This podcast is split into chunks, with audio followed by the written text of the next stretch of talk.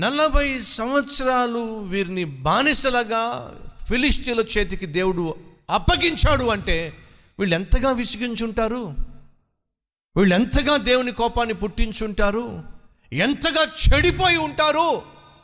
అలా చెడిపోయి చేసిన పాపిష్టి పనుల వల్ల సుదీర్ఘమైన కాలముగా శిక్షను కొంతెచ్చుకున్న ఈ ఇస్రాయేలీయులు బానిసలుగా జీవిస్తున్న రోజుల్లో దేవుణ్ణి మరచి పాపానికి ఏయమైన కార్యాలకు బానిసలుగా జీవిస్తున్న రోజుల్లో దేవుని దృష్టి ఒక కుటుంబం మీద పడింది. ఆ కుటుంబం మనోహ కుటుంబం. చూద్దారండి ఆ కాలమున దాను వంశస్థుడును జొరియా పట్టణస్థుడునైన మనోహ అను ఒకడు ఉండెను. అతని భార్య గొడ్రాలై కానుపు లేక ఉండెను. ఆ స్త్రీకి యహోవా దూత ఆ స్త్రీకి ప్రత్యక్షమై ఇదిగో నీవు గొడ్రాలవు నీకు కానుపు లేకపోయెను అయితే నీవు గర్భవతి అయి కుమారుని కందువు.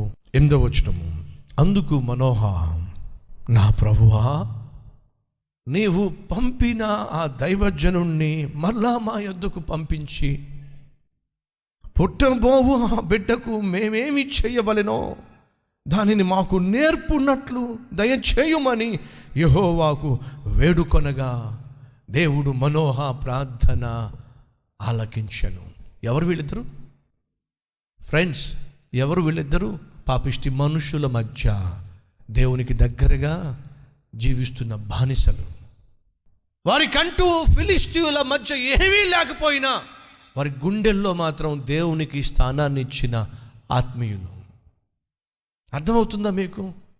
ఎవరిని దేవుడు ఎన్నుకుంటున్నాడో ఎవరిని దేవుడు చూస్తున్నాడో ఎవరిని దేవుడు దృష్టిస్తున్నాడో ఎవరి మీద ఆయన కనికరం చూపిస్తున్నాడో మీకు అర్థమవుతుందా? అక్కడ మనం చూసాం ఒక పేద కుటుంబం పేదరికంలో కూడా దేవుడు అంటే భయభక్తులు కలిగి జీవిస్తే దేవుడు వారికి మోషనిచ్చాడు ఇక్కడ చూస్తున్నాం ఫిలిస్తీన్ల చేతికి ఇస్రాయేలీలు బానిసలుగా అప్పగించబడినప్పుడు కనీసం విడుదల కోసం ఆ ప్రజలు ప్రార్థన చేయటం కూడా మర్చిపోయిన బహు భయంకరమైన స్థితిలో జీవిస్తున్నప్పుడు మనోహ మనోహ భార్య. దేవుడు అంటే భయము భక్తి కలిగి జీవించిన ఆత్మీయులుగా మనం చూస్తున్నాం. వారిని దేవుడు దృష్టించాడు. ఇస్రాయేలీలు అప్పటికి లక్షల సంఖ్యలో ఉన్నారు. లక్షల సంఖ్యలో ఉన్నటువంటి వాళ్ళందరినీ దేవుడు చూసినప్పుడు ఒక కుటుంబము మీద ఆయన కనుదృష్టి పడింది. పేద కుటుంబం మీద. బానిస కుటుంబం మీద ఆయన కనుదృష్టి పడింది. ఒక సత్యం చెప్పనివ్వండి.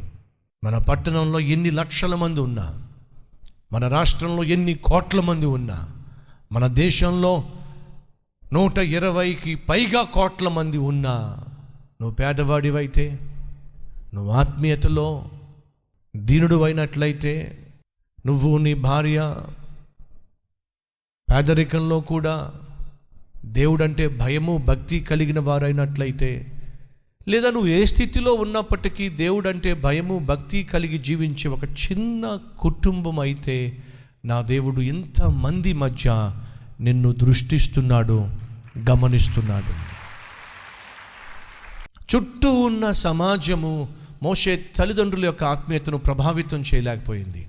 వాడు తమ ఆత్మీయతను కాపాడుకోగలిగారు చెప్పొద్దు సహోదరి సహోదరుడా. నా చుట్టూ ఉన్నటువంటి సమాజం వల్ల నా చుట్టూ ఉన్నటువంటి ఫ్రెండ్స్ వల్ల నా చుట్టూ ఉన్నటువంటి అన్యుల వల్ల నా చుట్టూ ఉన్నటువంటి కొలీగ్స్ వల్ల నేను ఆత్మీయంగా ఉండలేకపోతున్నాను.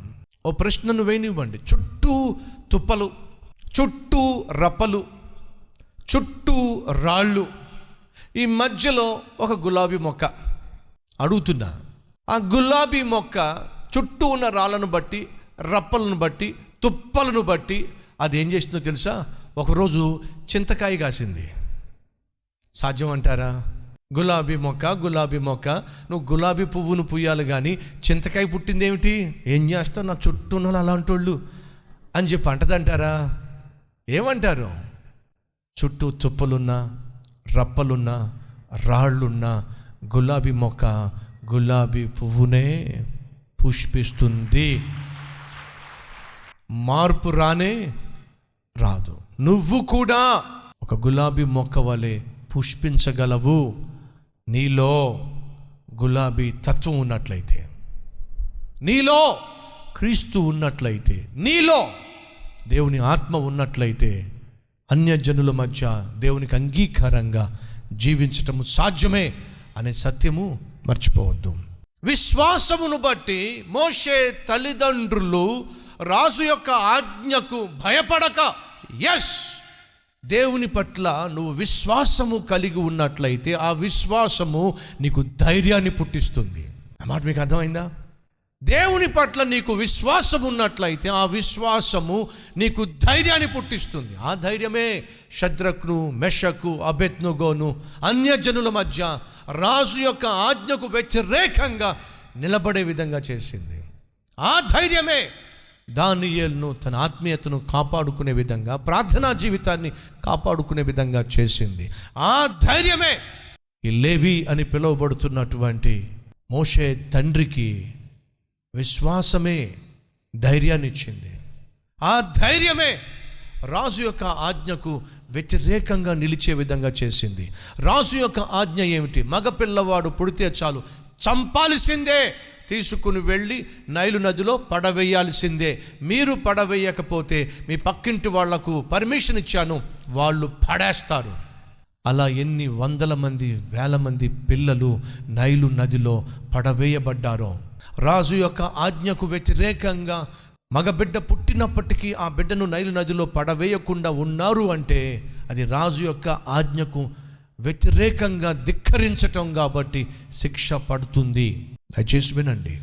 వారు కలిగున్న విశ్వాసము రాజు ఆజ్ఞకు కూడా వ్యతిరేకంగా నిలబడే విధంగా చేసిందండి.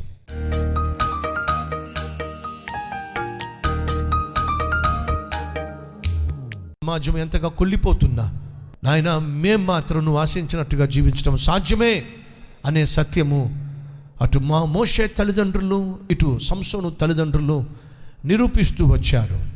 అట్టి జీవితం మాకు దయచేయండి. ఇచ్చిన బిడ్డలను బహుభద్రముగా కాపాడుకోగలిగిన కృప మాకు దయచేయండి.